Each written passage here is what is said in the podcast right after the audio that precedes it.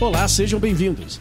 Esse podcast é patrocinado pela K21, Objective Solutions e pela Software Zen. Quer saber mais sobre o fluxo? Fale com a gente. Ou enquanto isso, segue o flow.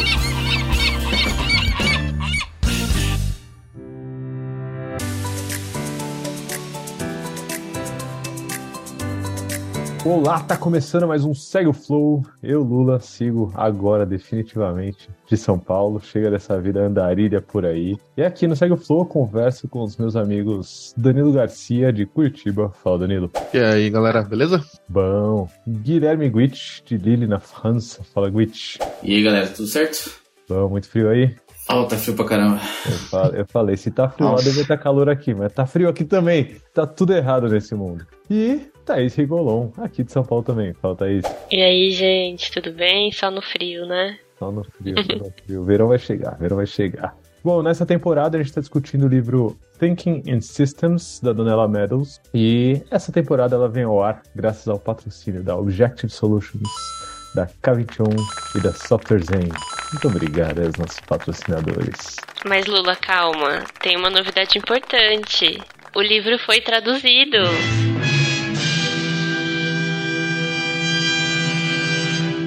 Eu, puta, a hora que eu falei Thinking Systems, né? Foi com todo o sotaque aqui, eu falei, puta, eu podia falar em português, porque eu estou lendo agora, esse foi o primeiro capítulo que eu li em português. Olha só. Não temos nada a ver com isso, né? Provavelmente a tradução começou antes da gente começar a ler o livro, mas é uma vantagem muito boa, né? Agora falta o Don Heinertsen também, a primeira temporada, né? O Flow ser traduzido. É. Mas eu recomendo, eu li um, um, capítulo, né, até agora, que é o capítulo que a gente vai discutir hoje, do Pensando em E eu, reco eu recomendo tanto que eu já comprei para dar de presente. Já tô recomendando para todo mundo no meu dia a dia. Assim, compra lá, Pensando em Sistemas. Muito, muito bom. Alguém sabe quem traduziu? Eu não faço ideia. Já é um dos best-sellers, né? Na área de agilidade, com certeza. Exatamente. Graças ao Segue o Flow, né? Obviamente. Não, é. não tá tão influencer assim. não tamo, não tamo. Muito bom. Milhões de seguidores, igual o Flow tem, né?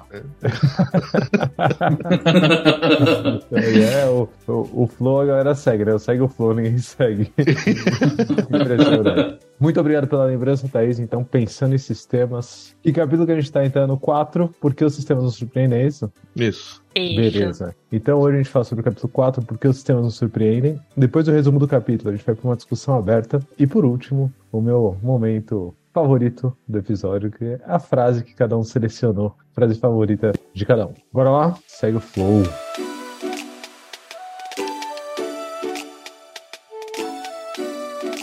resumo do capítulo. Hoje temos aqui um aniversariante, então cante, cante parabéns aí para o senhor Danilo Garcia, você que está escutando Segue o Flow.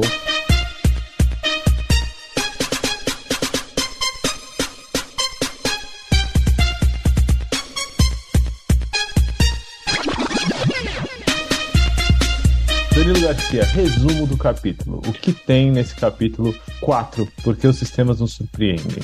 É, esse capítulo, dá, dá pra dizer que ele é, é, é tipo, é o capítulo anterior, parte 2, né? Que ele, ela fala da interação que a gente tem com os sistemas eu esqueci o nome do, do, do, do, capítulo anterior, mas ele fala. A gente falou, já falou sobre as estruturas. Por que esses sistemas funcionam tão bem? Isso, porque esses sistemas funcionam tão bem. Então ela fala bastante lá sobre também sobre as estruturas, como é que, como é que você pode identificar sistemas e tudo mais. E agora ela fala sobre o comportamento dos sistemas, que é uma parte, para mim, acho que é a parte mais importante, né? Você, você entender como é que como é que um sistema se comporta, né? Você ter a capacidade de visualizar, olhar para um sistema, olhar para a estrutura dele, identificar quais são os comportamentos que estão saindo daquele sistema e você conseguir fazer esse link do por que que tá acontecendo isso? Ah, tá acontecendo isso porque historicamente esse comportamento foi sendo construído porque a estrutura do sistema é dessa forma. E ela fala também bastante sobre as, os tipos de relacionamento que existem entre os elementos que geram esse comportamento. Então você tem relacionamentos não lineares, você tem relacionamento linear e as formas como esses, como as partes do sistema se relacionam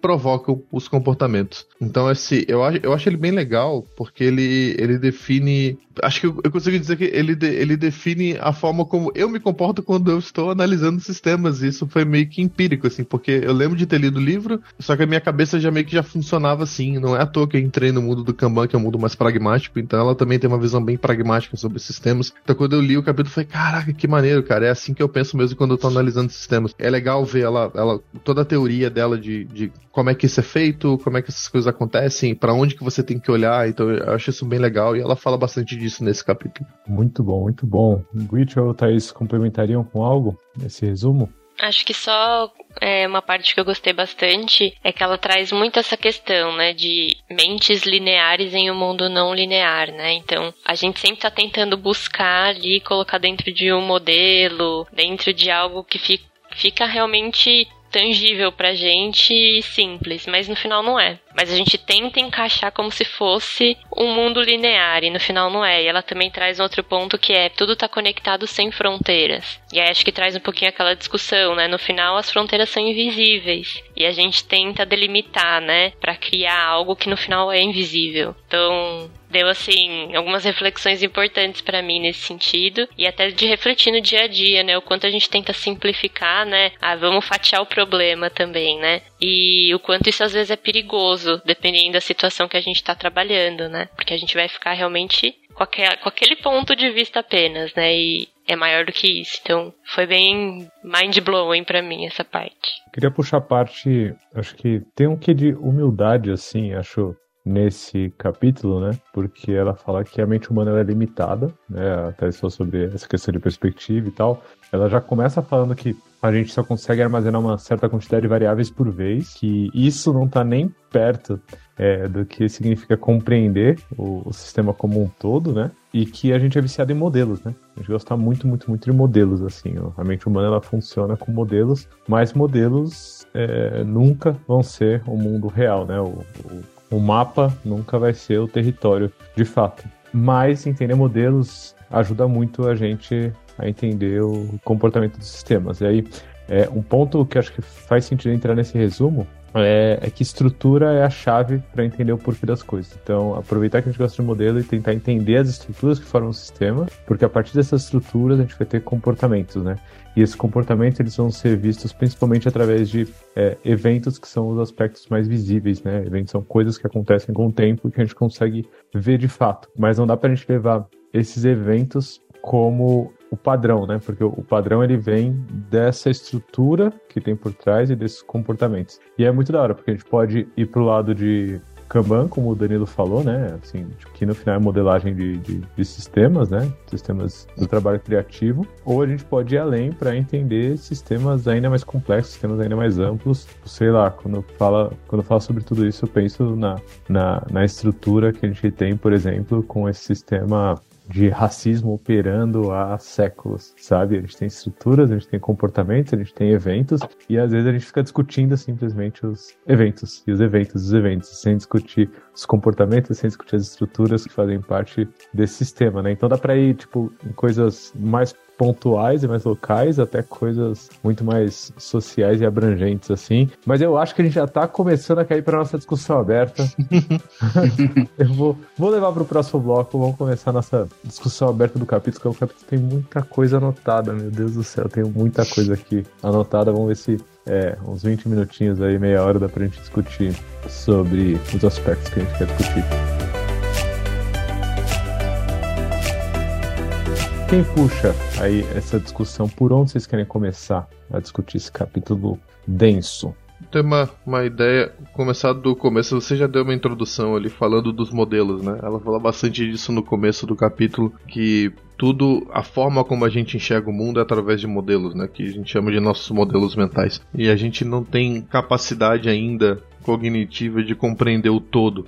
Nenhum, nenhum ser humano tem, né? Eu achei muito engraçado que quando eu li isso, cara, na hora eu me lembrei da Skynet, cara. Tipo, na hora, assim. Falei assim, cara, beleza, a gente como ser humano não tem capacidade, mas uma, uma inteligência artificial um dia vai ter, que né? é Skynet, Danilo? Do Exterminador do Futuro, que cria os robôs e tal, e domina a Terra. Tu nunca viu Exterminador do Futuro? Meu Deus. Não, acho que eu devo ter visto, mas eu- é porque eu, eu não gosto muito de filmes que tem pei, pum, pum, pá. Ah, tá, entendi. You wouldn't want my life to get boring, would you? É, é o clássico dos anos 80, né? Foi, o Exterminador do Futuro foi daquela época que saía Rambo, saía, né? É o da moto, o Exterminador do Futuro é o da moto? Hasta la vista, baby. Porque ele anda na moto num. Também, tem, com uma 12 e tal. É. Uma- Ah, então vou mandar um Também tem. abraço aqui pro Breno Campos, que, se eu não me engano, ele tem uma moto igual da Exterminador do Futuro. Era o dele. Outro dia eu vi alguma foto assim. Um abraço pro Breno. Se alguém tá ouvindo aqui e conhece o Breno, mande esse abraço pra ele, por favor. É, então, a ideia que eu, que eu tava falando era que a gente, né, a gente tem nossos modelos mentais, a gente consegue só calcular um, um certo número de variáveis, quando esse número de variáveis aumenta, a gente já não tem mais capacidade de compreender o que tá acontecendo.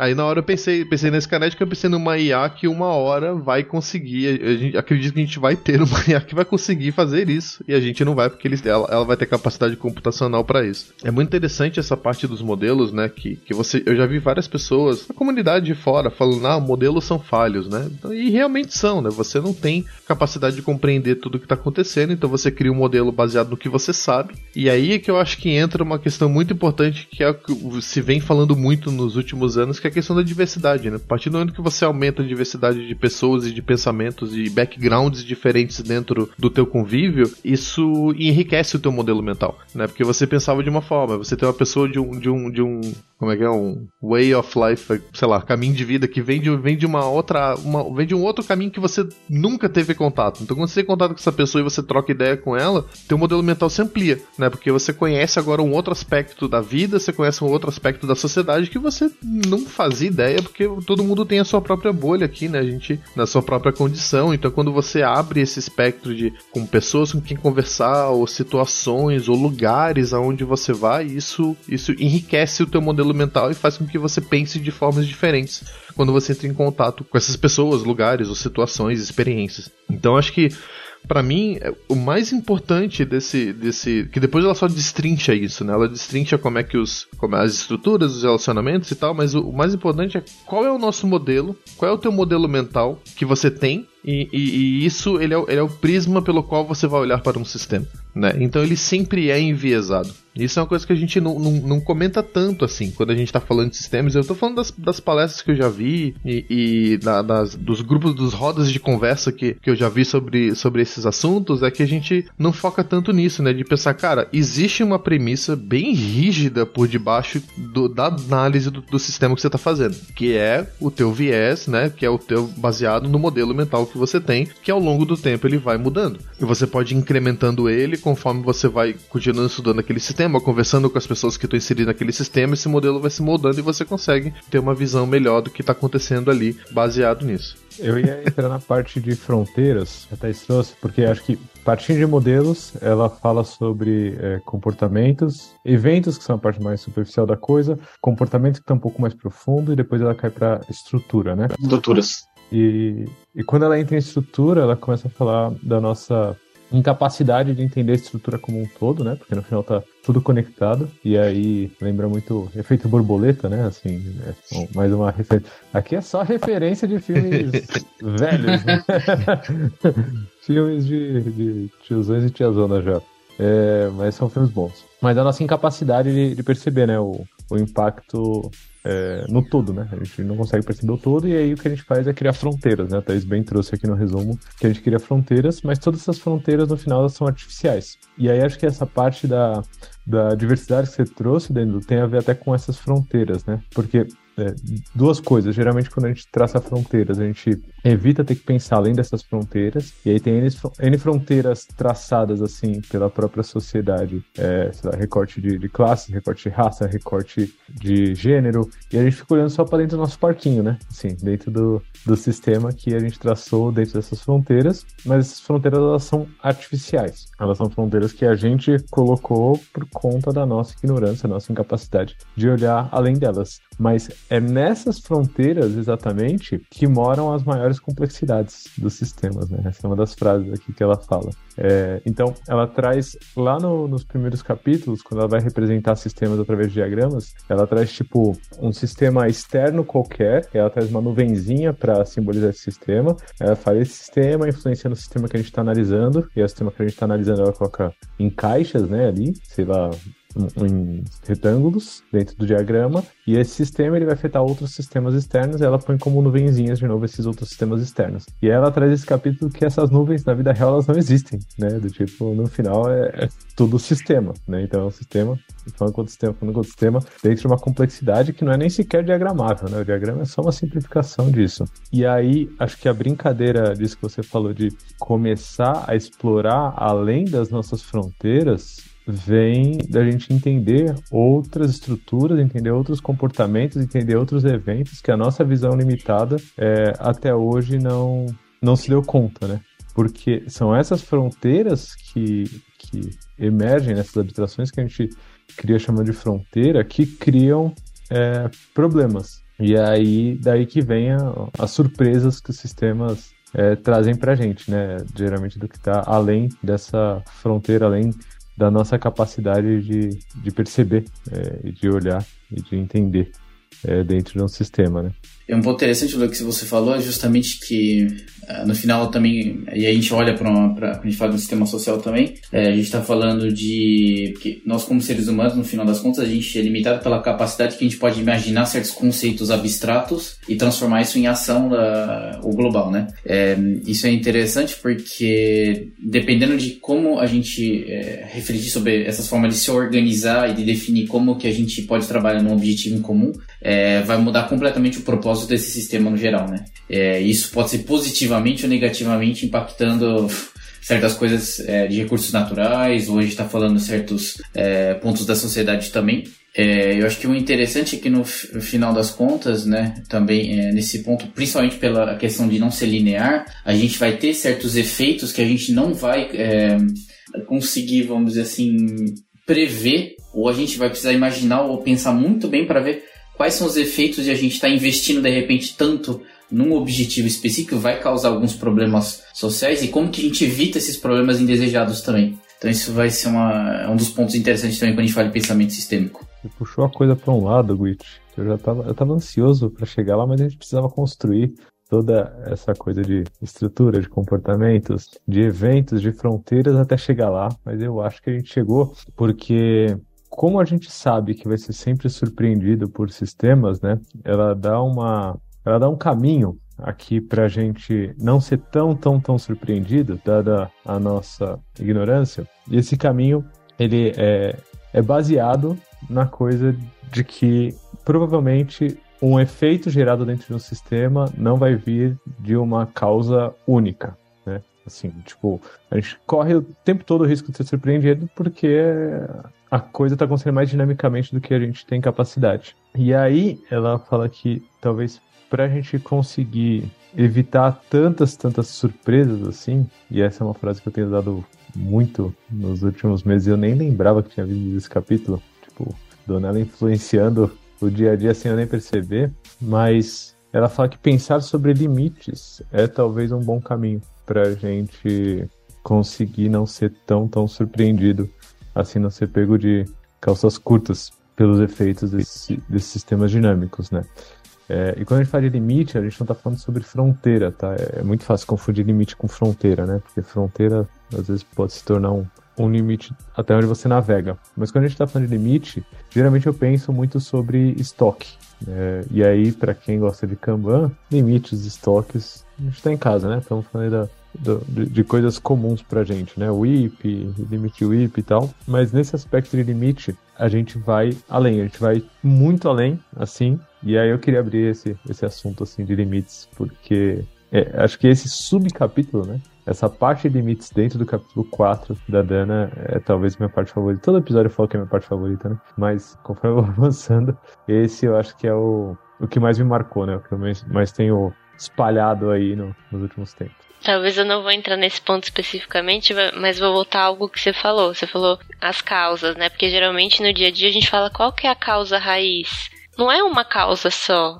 tem mais de uma causa, né, que levam a várias coisas. E a gente às vezes, ao simplificar, qual que é a causa raiz? A gente leva nesse pensamento simplista, né? Então, trazendo isso. E aí, lendo uma parte aqui, e depois a gente volta pro ponto que você puxou, Lula, que ela traz, não há sistemas separados, o mundo é um contínuo. Traçar um limite em torno de um sistema, portanto, depende do propósito da discussão, ou seja, das perguntas que a gente deseja fazer. Então, quem está puxando essa discussão tá dando um propósito para aquilo e tá vendo a partir do seu modelo mental, né? Então, acho que vale refletir isso também, porque quando a gente tá dentro de uma organização e tal, tentando fazer um trabalho de mudança, a gente precisa avaliar os modelos mentais das pessoas que a gente está trabalhando, porque senão vai ser enxugar gelo. É a gente falando uma coisa, as pessoas pensando outra e no final não mudando nada. A gente fica naquela inércia, né? Só queria trazer isso, mas vamos voltar pro ponto que você puxou aí, Lula. É muito doido porque tá tudo, tá tudo muito conectado, né? Assim, acho que ela amarra muito bem essas coisas. É... E é engraçado, levando pra sociologia de novo, tá, essa parte do, do colocar fronteiras, né? Tem muito a ver com o recorte. Eu lembro que no, no Love the Problem, eu troquei uma ideia com o Panda, inclusive num quadro bem legal chamado Love the People, né? E eu, em uma certa altura da, da, da conversa, o Panda falou, ah, mas é importante traçar, fazer um recorte aqui dentro dessa nossa discussão, né? E ele estava exatamente aplicando isso, tipo, qual que é a, a, fronteira que a gente vai colocar dado o objetivo da nossa discussão, né? É, Danilo, vai trazer limites aí, fronteiras, quer falar sobre o quê? Primeiro, eu queria falar, obrigado, Thaís, você rouba minha frase, tá? essa, era, essa, era, essa, era, a minha frase. Ainda bem que Ô, eu tenho... Thaís, podia dar de, de aniversário essa daí, né, Thaís? Pô, desculpa, foi uma homenagem. Ah, de boa, de boa. Você, você não, ninguém sabia, ninguém sabia. Mas, enfim, eu tenho outra de reserva aqui. O que eu ia falar é uma coisa que ela já disse algumas vezes, e para quem trabalha com sistemas há bastante tempo, isso é, isso é, natural de você saber, né? Que por a gente viver num, num, num, sistema finito, né? A gente vive no planeta Terra, o planeta Terra ele não é, ele não é infinito, os nossos recursos não são infinitos, o nosso espaço físico não é infinito, então tudo você tem que ter limite né? Você tem que ter um limite pro crescimento, né? Vai chegar uma hora que a gente não vai ter mais para onde crescer. Um, um, evento engraçado que eu vi interessante que, que, que, acho que correlaciona com isso foi quando o Elon Musk anunciou que ele queria minerar asteroides que passam pelo planeta Terra, né? Eu pensei assim, cara, isso aí é, é, é, o ápice do negócio, entendeu? Você não tem mais o que explorar no planeta Terra. Já tá tudo, tudo que a gente conhece já está sendo explorado no planeta Terra. Então a galera já tá pensando em ir para fora porque não tem mais o que explorar aqui e da onde tirar, né? Então ela, ela fala bastante sobre isso, né? Onde você, você é obrigado a colocar um limite para esse crescimento, porque se ele ocorre de forma desenfreada, você tende à extinção. Existem hoje várias conversas sobre, né, quando você fala sobre é, mudanças climáticas e tal, que envolve exatamente isso, né, que a exploração da, da Terra tá tão, tá tão exacerbada que a gente vai tá, tá arrumando a nossa própria extinção e tem algumas pessoas já falando sobre isso quando, quando se trata desse tema. E ela fala aqui, né, que sempre deve haver limites para, para o crescimento. Né, isso aí, se você, é, eles podem ser self-imposed, auto-imposto, né, então você pode se impor esse limite. Se você não se impor esse limite, ele vai ser sistêmico. O sistema vai impor esse limite para você, entendeu? Assim, é, é, eu acho que é muito aquela coisa do como é que é o, o, teu pai, o teu pai tenta te ensinar alguma coisa e você, quando você é um adolescente ou uma criança e não, não quer, não, não entende o que ele tá falando para você, você fala assim, é, pois é, eu tô tentando ensinar, mas se não for eu, vai ser a vida. Então a, a vida é esse sistema que vai conseguir, vai botar esse limite em você, que a gente como adulto que já viveu por aquilo já conhece. Então outro, um outro, é, um outro exemplo, né, de como a gente tem que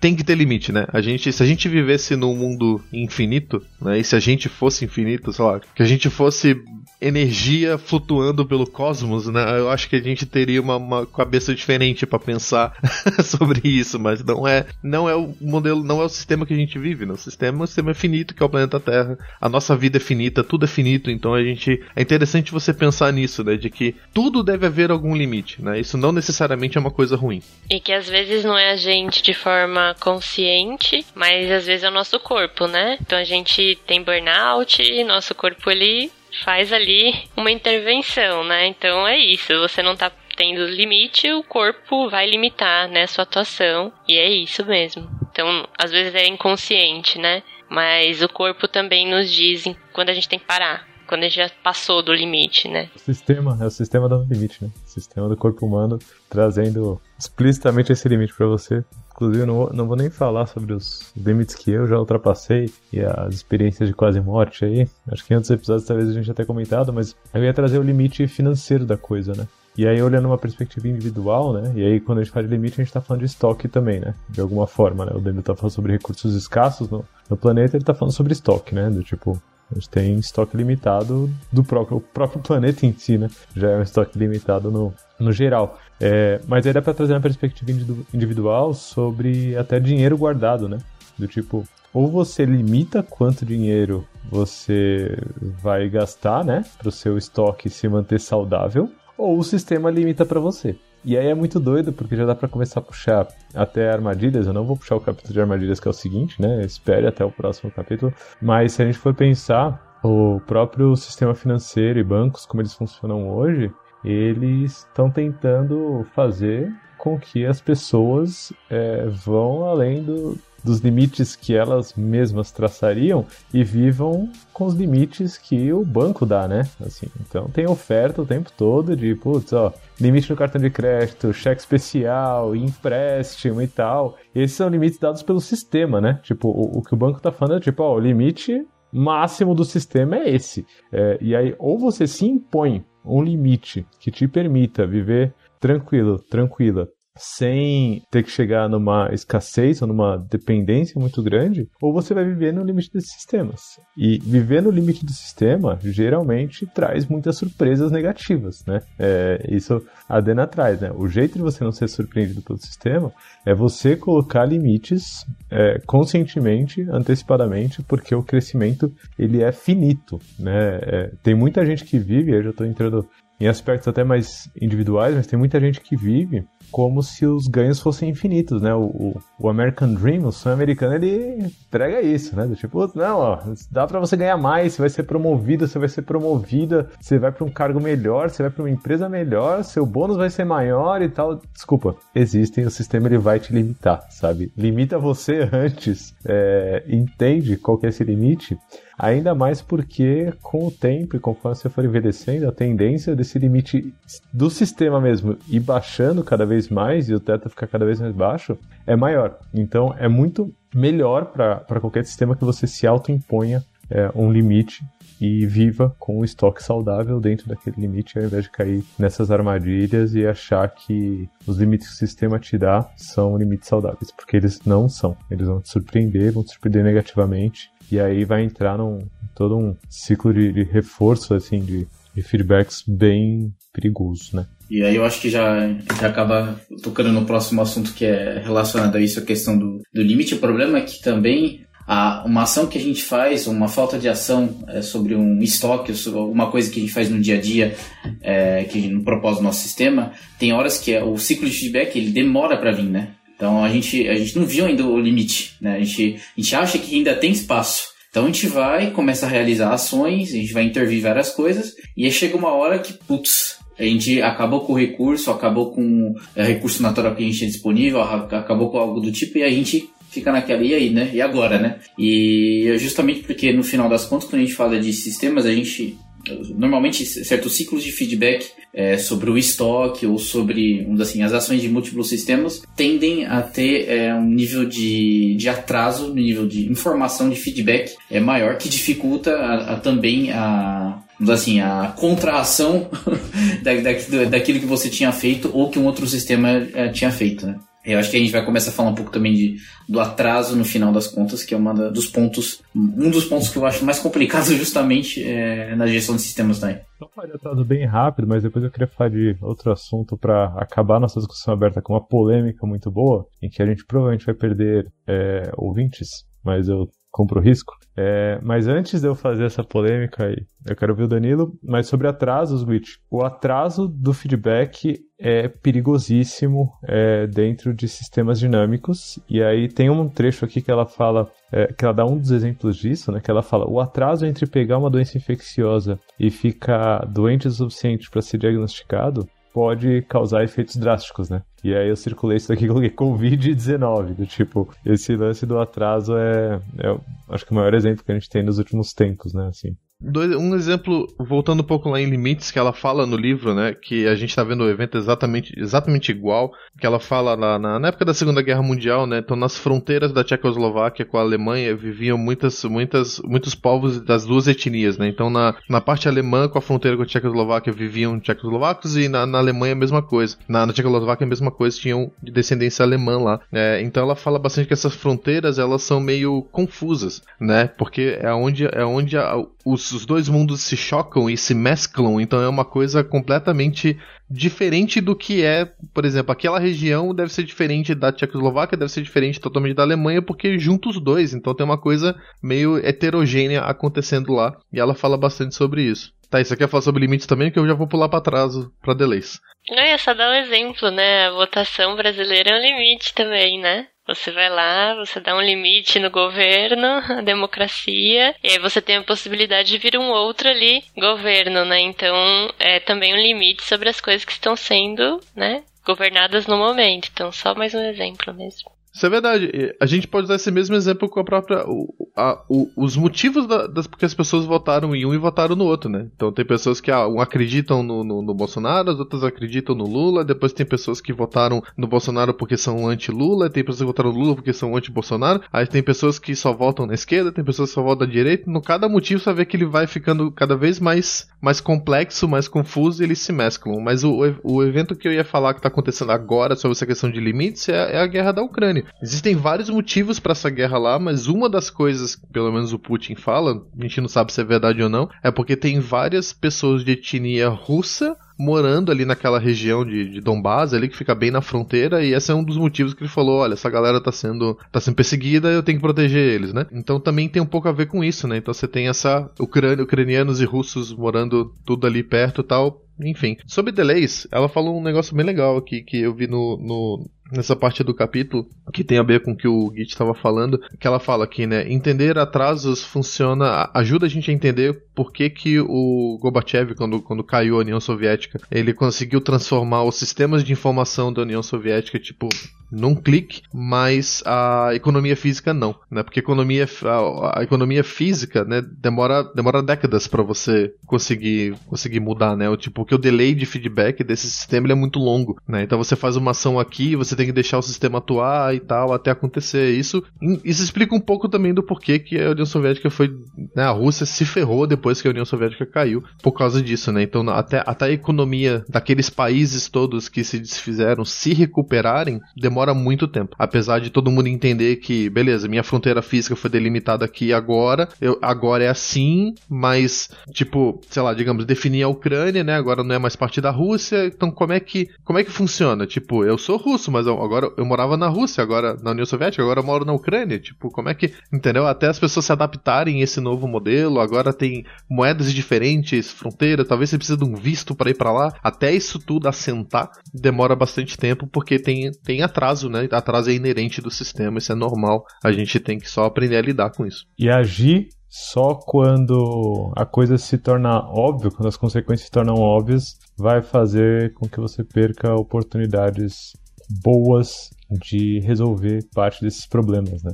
Se você entender que os atrasos são ruins para o sistema, você vai tentar se antecipar, e se antecipar, grande parte das vezes é bom, Covid-19 é um bom exemplo disso, né? Assim, tipo, se você, putz, ah, só quando for muito óbvio que estamos numa pandemia e tal, tal, tal, tal, tal, tal, talvez seja tarde o número de pessoas mortas já seja muito alto, né? Então, você conseguir tentar ter algum tipo de previsão e de prevenção pode amenizar esse problema do feedback tardio, com intencionalidade, né? Com você tentando olhar o sistema como um todo. E aí, nesse lance de tentar olhar o sistema como um todo, eu queria trazer aqui um, um trecho, não é meu trecho favorito, tá? Então não estamos antecipando nada aqui, mas ela traz um, um, uma citação aqui que uma pessoa, um economista aqui muito famoso, faz uma declaração aqui dizendo que todo indivíduo, né, uma vez que todo indivíduo quer empregar seu capital para favorecer né, a indústria doméstica, para essa indústria conseguir produzir mais valor, né? Quando na verdade ele está também tentando, antes de tudo, promover seu próprio interesse individual, né? Tipo, sua segurança, o seu ganho pessoal, seu ganho individual, do tipo, cada, cada cidadão, né, tentando promover seu ganho individual e tentando promover o seu ganho doméstico nas indústrias domésticas, é, ele está sendo guiado por uma mão invisível ali que traz como consequência a promoção do bem daquela sociedade. Mesmo tentando promover coisas locais e coisas individuais, a sociedade como um todo é beneficiada, né? Com essa intenção. Essa citação aqui que eu fui meio que tentando traduzir é do Adam Smith, né? Bem famoso assim. E eu gostei muito desse trecho, porque a Donella vem na sequência, metendo um tapa na cara do Adam Smith, assim, ó, grandão, falando que seria muito legal se essa mão invisível do mercado e tal levasse os indivíduos e as decisões para o bem do todo, né? É, a gente não precisaria pensar na operação de sistemas realmente complexos e grandes e ciclos de feedback extremamente grandes, né? Bastava confiar no local, bastava confiar nas decisões individuais e, e centradas em subsistemas, né? Mas na real, infelizmente, o, o mundo apresenta para gente grandes exemplos de pessoas agindo racionalmente é, em busca de seus ganhos de, de curto prazo, produzindo resultados gerais que ninguém gosta, né? Resultados gerais que são é, desastrosos, que são horríveis. E aí, se alguém tiver dúvida disso, né? Se alguém estiver ouvindo e desistir de ouvir o Sega Flow por conta disso, fique à vontade, eu só tô citando a Donella, né? Mas exemplos disso é o que a gente está fazendo com o nosso planeta, né? Assim, o que a gente está fazendo com, com a própria Terra. No próximo capítulo que a gente for puxar, a gente vai falar mais dessas armadilhas, né? Então, no final, o que a Dana está falando aqui, o que a Donella está falando, é que existem armadilhas é, nessa racionalidade limitada que a gente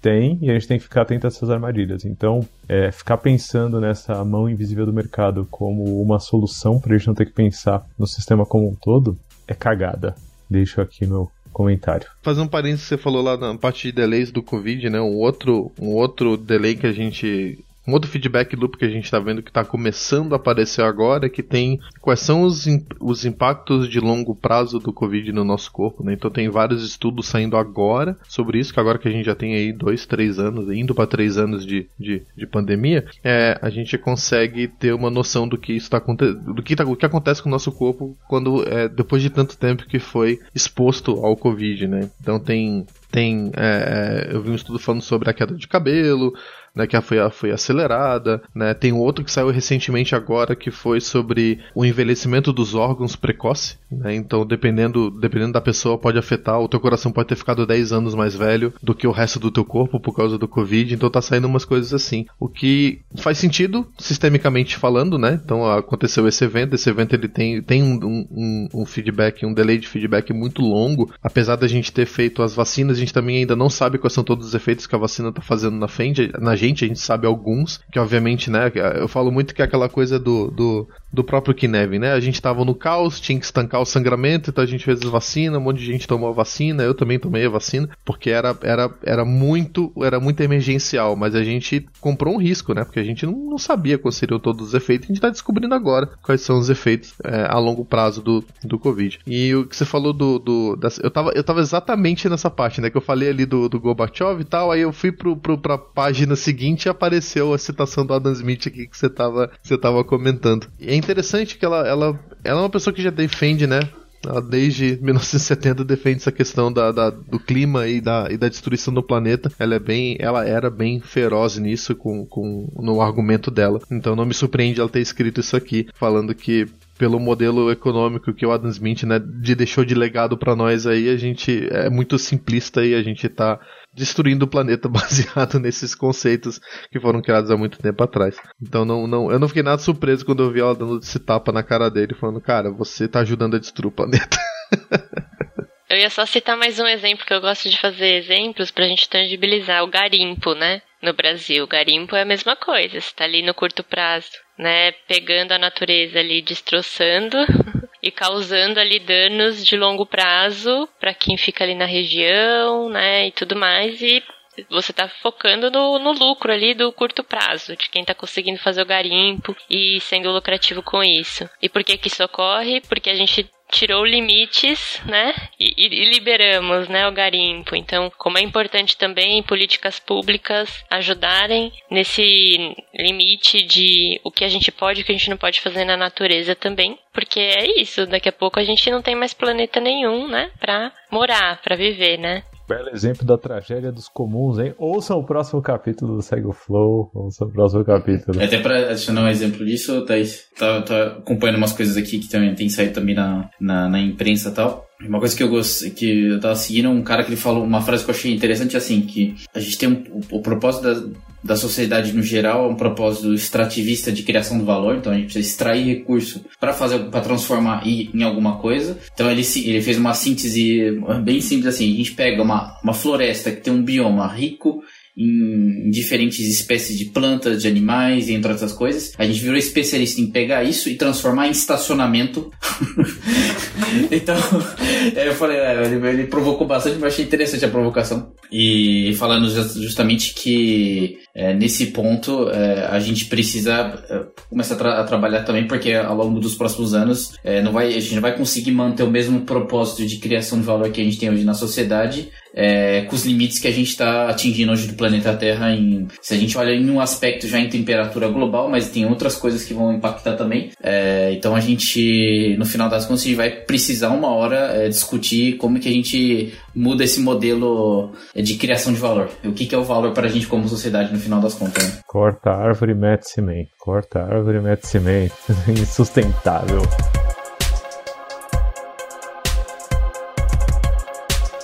Bora pra frase favorita então, nosso último bloco. É, agora começa a disputa, né? Quem fala a primeira frase? Acho que é o Danilo, de aniversário dele. Deixa ele começar porque ele só tem uma opção. Ah, aí. Danilo, Danilo. Já roubaram dele a frase, né? Eu roubei dele a frase, ele só tem mais uma opção. Então ele vai conseguir falar dele. que ótimo, cara. Acho que a gente vai gravar todo o meu aniversário. Gostei disso. tá, vamos lá. A minha frase de backup, é, mas eu, eu gosto bastante dela dela também, tanto quanto a outra, que ela, ela é o seguinte, ela fala, estudos do sistema são a fonte do comportamento do sistema e o comportamento do sistema revela, ele se revela como uma série de eventos sobre o tempo, né? É um ponto que eu, que eu queria ter comentado, mas a gente tocou a conversa, eu, eu posso comentar agora, que é o que ela fala sobre o contexto histórico né? Que é extremamente importante para a gente entender por que, que esses comportamentos foram formados. Como a gente comentou, né? Tem a questão dos relacionamentos, a gente falou dos limites, a gente falou dos delays, então tudo isso está em atuação. Então, a partir do momento que você tem, você tem esses delays, tem esses atrasos, o comportamento que você está enxergando hoje, ele, ele não foi construído agora, né? Tipo, ah, a gente está se comportando dessa maneira, ah, porque foi semana passada. Não foi, cara. Foi ao longo dos meses ou dos anos, ou se a gente está falando de sociedades, são séculos, né? Você está falando de sociedades muito antigas como o Índia de China são milênios, né, que esses comportamentos vêm se reproduzindo. E, e quando a gente está fazendo análise de um comportamento de um sistema, a partir do momento que você entendeu a estrutura, você tem que entender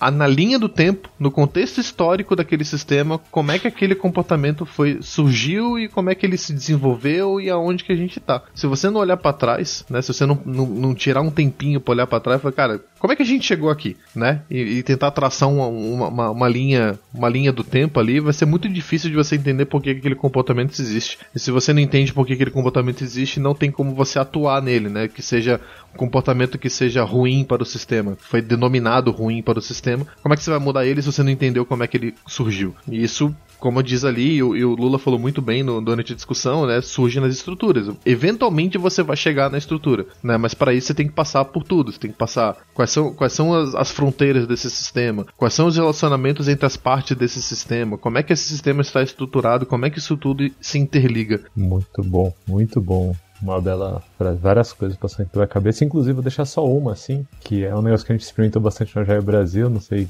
quantas pessoas que ouvem acompanharam a Jair Brasil lá em Porto Alegre, mas eu tenho pirado muito nessa coisa de pegar a parte tangível, Danilo, os eventos, né, e analisar esses eventos para construir software, né? É, construir sistemas e começar a mudar né, essas estruturas e tal para gerar os eventos que a gente quer. E tem uma dinâmica para isso chamada Event Storming, que é baseada em Domain Driven Design e tal. Eu tenho estudado bastante isso, tenho pirado nessas coisas e conecta muito com o pensamento sistêmico, né? Aqui. Quem vem na sequência com frases favoritas? Tem uma frase. Manda. Então, uma frase que eu gostei, que mostra justamente essa questão que a gente tem que ter uma certa humildade quando a gente está trabalhando com sistemas. É uma parte que ela, se eu traduzir bem, é, é os sistemas nos enganam é, quando eles se apresentam ou é, nós nos enganamos vendo o mundo como uma série de eventos. Eu acho legal isso porque justamente, tipo assim, se a gente tenta simplificar que o mundo é só uma soma de vários eventos que a sociedade tem durante a história dela e é só isso, a gente tá se enganando bem, vamos dizer assim. muito bom, muito bom, muito bom. Indo nessa linha, então, vou trazer uma aqui. Nosso conhecimento é incrível, nossa ignorância ainda mais. Podemos melhorar nossa compreensão, mas não podemos torná-la perfeita. Que acho que essa é a busca que a gente tem sempre, né? De tornar perfeito algo que não vai ser perfeito. Uma dobradinha, hein? Vixe e Thaís aí, ó. Dobradinha. É. Eu vou trazer uma que que já me doeu muito, assim, trabalhando nesse, nesse mundo que, pô, você tem que crescer, tem que crescer, tem que ser cada vez maior, tem que dominar o mundo e tal. Essa frase eu tenho, eu tenho sempre tentado levar é, na cabeça, assim. É, eu falo muito sobre limites com, com quase todo mundo que eu falo sobre qualquer assunto assim no mundo. Então, o parágrafo que eu selecionei é: é sempre vão existir limites para o crescimento. Eles podem ser autoimpostos é, e se eles não forem, é, eles vão ser impostos pelo sistema. Nenhuma entidade física pode crescer para sempre. Se quem faz a gestão das organizações ou governa uma cidade é, ou a própria população humana não escolher e reforçar os próprios limites para o crescimento, dentro da capacidade suportada pelo ambiente, então o ambiente vai escolher e vai dizer quais são os limites. Então eu tento conviver com isso o tempo todo. Tipo, putz, e aí, quer você dar o limite ou você quer que o sistema dê? Escolhe, né? tipo, uma escolha simples. Eu gosto muito, muito, muito dessa parte. Essa, essa é uma. É, é muito bom, cara. Tem uma frase que eu vi isso dentro do Object muito tempo atrás. grande, grande Klaus, abraço Klaus aí. Não sei se você ouve a gente, mas que, que ele. Que eu ouvi que, que ele falou, né? Ou vocês se auto-organizam ou eu auto-organizo vocês. né? Então o dono do sistema vai impor isso se vocês não imporem os limites de vocês. É bem nessa linha que você falou aí. Antes da gente fechar, eu queria só falar uma coisa, que você falou do Event Storm e me lembrou. Primeiro abraço pro pessoal da Tower aí, que foram eles que trouxeram pro Isso no Dia Brasil, Sebas, o Cácer aí, abraço para vocês. O Sebas me mostrou uma ferramenta durante a Dia Brasil, muito boa, chamada Machinations.io, eu vou botar lá no nosso backstage. É uma ferramenta de, de para você para você criar fluxos e criar sistemas. Então assim, me lembrou o Loop, só que é o Loop é, é simulado, entendeu? Você aperta um play e você consegue ver os estoques fluindo sobre o sistema e como é que os, os, feedbacks interagem. Você pode programar atraso. Eu tô fascinado com essa ferramenta, eu tô brincando bastante com ela. Então eu vou deixar lá porque essa ferramenta, pelo que entendi, foi criada para quem trabalha com jogos. É exatamente essa aí tá no, no, no chat. Ela foi criada para quem trabalha com jogos para criar justamente esses modelos. Ah, o que não é o modelo econômico do Fortnite, cara. Tem um exemplo lá de como é que foi feito e tal. Então você, então você pode modelar sistemas e eles são iterativos. Você vê, você, você dá o play lá, você vê ele rodando e, e as coisas acontecendo acontecendo e tal. É muito, muito, muito, muito legal para quem quer trabalhar com sistemas. É muito ótimo. É ótimo, na real. Eu tava precisando disso, tipo, agora, Danilo. Agora, agora, agora, assim, do, tipo, genial, na hora certa. Obrigado, Sebas. Abraço também pro Felipe do, do Will Bank, é, que junto com o Sebas puxou aí o Event Storm lá no meio da Jai Brasil. Genial, aprender demais com essa galera. Comunidade, né? Comunidade é foda. É, comunidade é muito bom. Muito bom. Beijo, galera. Até a próxima, até as armadilhas no próximo episódio. Beijo. Valeu. Valeu. Um abraço.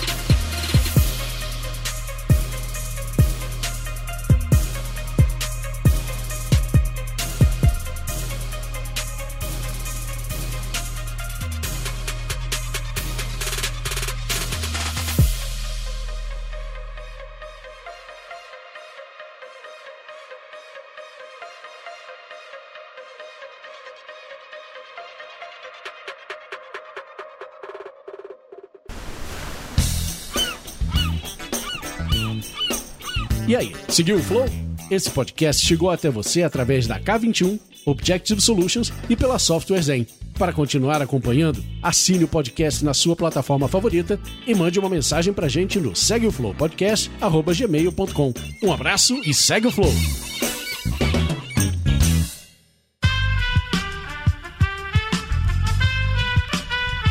Esse podcast foi editado por Aerolitos Edição Inteligente.